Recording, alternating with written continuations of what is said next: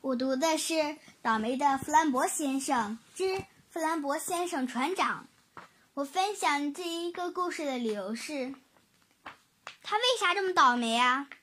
其实他自己一点也不知道。弗兰博先生船长，弗兰博先生的酸黄瓜酸黄瓜车被泡坏了，没法开了。万能修先生把车拖到他的汽车修理厂。看来要大修一次了。哦，天哪！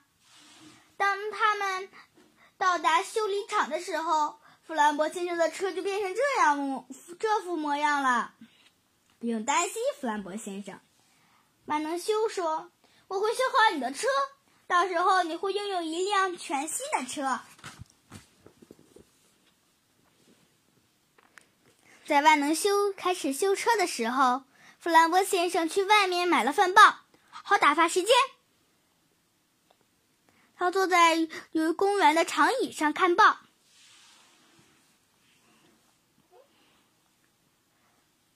他看完报纸，就顺手把报纸放到了废纸篓里。弗兰博先生的两个朋友正坐在另一张长椅上。Oh, you！一个朋友说：“多好看的条纹衣服啊，弗兰博先生。”弗兰博先生浑身上下看了看，发现自己的衣服上沾满了油漆。今天的运气可不怎么样，弗兰博先生自言自语道。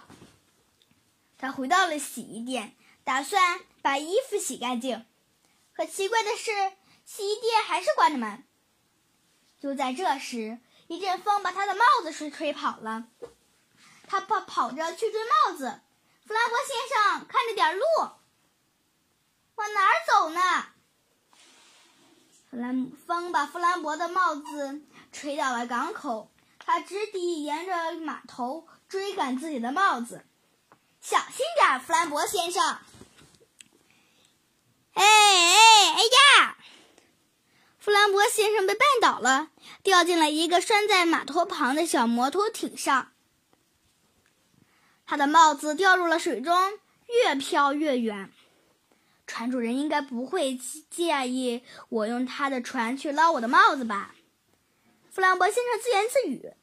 于是他按了一下红色的按钮，小摩托艇飞快的倒倒退着离开了码头。向大海奔去。弗兰博先生从来没开过摩托艇，不知道该怎么驾驶。小摩托艇就这样在海面上横冲直撞，先是撞上了一艘小渔船，又撞上了一艘帆船，还撞上了一一艘拖船，然后。就直直的向一艘大客轮船冲了过去。没有没有人能让弗兰博先生停下来啊？幸运的是，消防船上的消防员一直用小摩托艇向上浇水，最后把小摩托艇给浇沉了。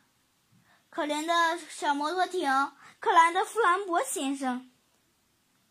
一架直升机把弗兰博先生救出了水面。